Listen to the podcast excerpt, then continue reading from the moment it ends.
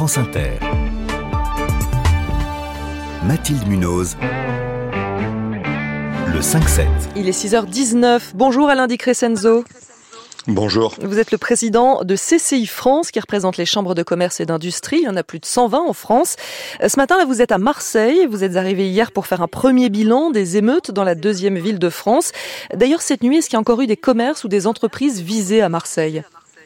Non, cette nuit, les, infos que j'ai pu recueillir, c'est que ça a été beaucoup plus calme. Il y a eu quelques euh, quelques personnes qui étaient encore qui voulaient encore casser, mais ça a été beaucoup beaucoup plus calme. C'est à l'image des interpolations qui ont eu lieu en France d'ailleurs, qui ont été divisées par globalement par 10 par rapport à la nuit d'avant. Est-ce que vous avez déjà pu réaliser un premier bilan? Est-ce que vous savez euh, combien de commerces ont été vandalisés depuis le début des émeutes à l'échelle du pays? Alors écoutez, euh, ce qu'on a globalement, c'est y a, on recensé plus de 2000 établissements qui ont été vandalisés avec une répartition qui est à peu près 200 centres commerciaux, 250 bureaux de tabac et agences bancaires. Euh, euh, voilà globalement ce qu'on peut avoir, mais c'est très parcellaire aujourd'hui parce qu'on en est à la consolidation de toutes ces informations. Vous nous dites donc des bureaux de tabac, il y a d'autres types de commerces qui ont été plus particulièrement visés? Alors, euh, sur ceux qui ont été euh, plus visés, on a les articles de sport, euh, les commerces alimentaires, l'optique et les commerces qui vendent des, des objets technologiques. Est-ce que vous avez une estimation chiffrée des dégâts?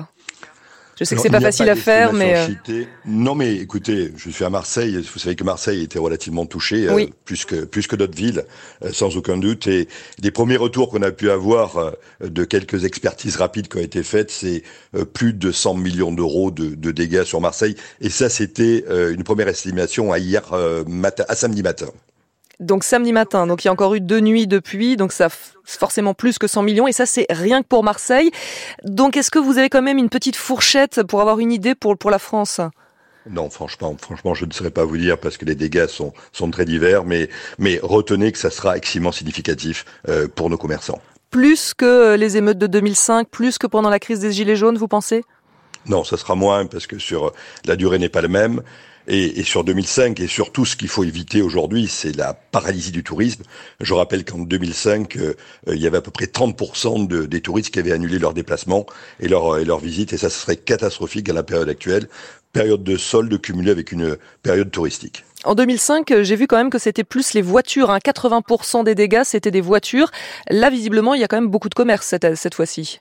Alors, si vous voulez, il y a, il y a deux éléments. Vous avez à la fois, effectivement, euh, des véhicules, je dirais, ce qui attaque tous, tous, nos concitoyens. Il y a eu quelques garages qui ont été aussi vandalisés, mhm. mais pour beaucoup, ça a été des, les vitrines que vous avez vues qui ont été cassées, et puis les commerces euh, qui ont été vandalisés, y compris l'hôtellerie-restauration, que je mets aussi dans, dans la sphère du commerce. Est-ce que tout va être pris en charge par les assurances? Alors ça c'est non. Euh, donc vous savez que les, couvertures sont diverses. Donc évidemment, vous savez qu'il y a un message qui a été porté par le ministre de l'économie, euh, donc autour de à la fois des assureurs et des banquiers, mais aujourd'hui ça dépend, ça dépend de la police d'assurance qui a été souscrite. Et donc il y a deux éléments qui sont particulièrement importants et sur lesquels on a une grande vigilance. C'est sur d'une part les franchises euh, par rapport aux, assurances, c'est-à-dire ce qui n'est pas couvert. Donc et deuxièmement les pertes d'exploitation. Voilà, ce sont deux sujets qui sont très importants et qui sont pas systématiquement couverts par les, les polices d'assurance. Ça dépend du contrat qui a été qui a été passé et là-dessus. Et il peut pas y avoir d'exception quand il y a des événements pareils? Madame, il peut tout y avoir. Il peut tout y avoir, euh, et c'est ce qui a été demandé, euh, donc encore une fois par le par le ministre de l'économie. Mais là, à ce stade, euh, moi, je ne sais pas vous dire le nombre de contrats couverts, non couverts vis-à-vis de, de des, franchises ou vis-à-vis des pertes d'exploitation. Est-ce que vous sentez au moins que les assureurs sont disposés à agir rapidement, parce qu'on sait que généralement, faut monter des dossiers compliqués, faut attendre qu'un expert passe. Est-ce que ça va être pareil, ou est-ce qu'on vous a donné des garanties que ça aille un peu plus vite et que voilà que les premières indemnisations puissent arriver dans quelques jours? Alors ça, je, crois la rapidité. Bon, j'étais, j'étais à Bercy. Euh, la réunion qui a eu lieu samedi, euh, samedi après-midi, j'étais, j'étais en présentiel. Il y avait autour de moi, bien sûr, l'ensemble des représentants de, des professions touchées. Il y avait euh, les fédérations bancaires et fédérations des assurances. Et euh, donc, euh, ce qui est clair, c'est que sur ce qu'on appelle la simplification des formalités, mmh. euh, là, euh, donc, ce qui est ce qui est clair, c'est que il y aura un accent particulier mis là-dessus. Là, j'ai j'ai j'ai 100% confiance dans ce dispositif-là. Donc, aujourd'hui, si vous voulez, il y a il y a, il y a cinq grandes demandes. Hein.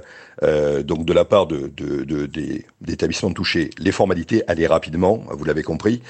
Euh, les procédures d'accélération des expertises, c'est ce que vous disiez, pour que les remboursements arrivent très rapidement. Le report des échéances, euh, vous avez, on a eu gain de cause là-dessus, puisque ça c'est pour euh, les sur banques. les échéances sociales et fiscales, non, euh, Non, l'État aussi. C'est hein. pour l'État. les échéances sociales et fiscales et les banques aussi ont Pour été les prêts. ont été sollicités pour les prêts. Et je sais déjà que sur Marseille, il y a une, une bonne partie qui a répondu positivement.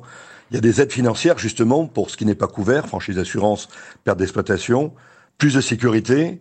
Et le dernier point qui a été demandé, et là qui est en, terre, en, terre- en train d'être euh, instruit, c'est la possibilité de repousser euh, donc la date de fin de solde, puisqu'effectivement il y a une semaine qui a été euh, qui, qui est partie, si vous voulez, qui n'a pas été utilisée, quoi.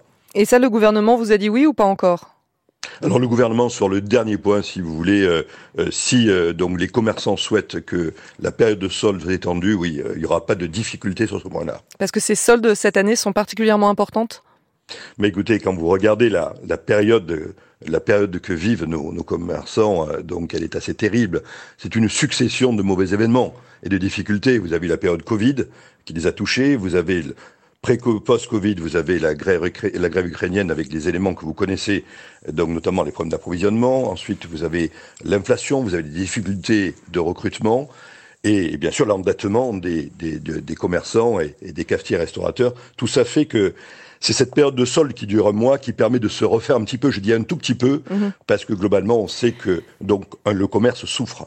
Et Et sur, donc dans cette période-là, il faut absolument retrouver le calme et que le commerce puisse s'exercer. et sur l'aide financière que vous réclamez, donc aide d'urgence exceptionnelle, euh, que, que vous a répondu le gouvernement? Oui, on va le faire? Alors, écoutez, là-dessus, euh, on n'a pas eu de, j'ai pas de réponse à vous apporter, si ce n'est que il y a des fonds et des aides qui commencent à se créer localement. Et justement à Marseille, euh, donc il y a un fonds régional qui a été créé, donc avec euh, plusieurs millions d'euros et qui, va permettre d'apporter une aide d'urgence, d'urgence euh, donc euh, aux établissements qui ont été cassés. Alors ça peut être une aide, je dirais euh, donc définitive, ou alors ça peut être, ça peut permettre d'attendre justement le remboursement euh, des assurances.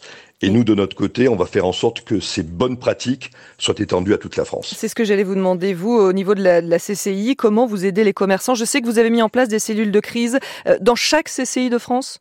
Alors, dans toutes les CCI où il y a eu des où il y a eu des, des, des vandalismes, des actes de vandalisme, parce que c'est pas partout en France. Hein. Vous savez, c'est c'est plutôt concentré sur certaines villes. Donc, cellules de crise, y compris avec un renforcement psychologique où on a des accords avec des associations telles que l'APESA, qui sont des professionnels pour venir en aide euh, donc aux personnes qui ont été touchées. Est-ce que vous avez rencontré des commerçants traumatisés par, par les événements? Oui, bien sûr, bien sûr, oui, oui, oui.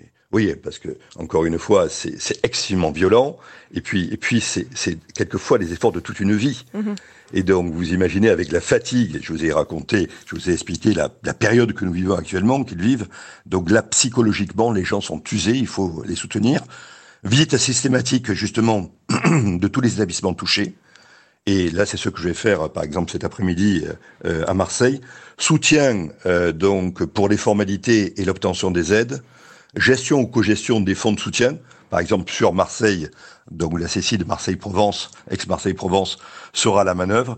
Et bien sûr, ce qui est important, c'est remonter toutes les informations, établissements touchés, évaluation des dégâts, euh, réouverture ou pas, et collecte des besoins que nous, nous, livrerons euh, périodiquement à la fois à l'État en région, c'est-à-dire au préfet, et bien sûr euh, donc consolidé au niveau du ministère des Finances. Merci Alain Di Crescenzo, président de CCI France. Vous étiez en direct de Marseille.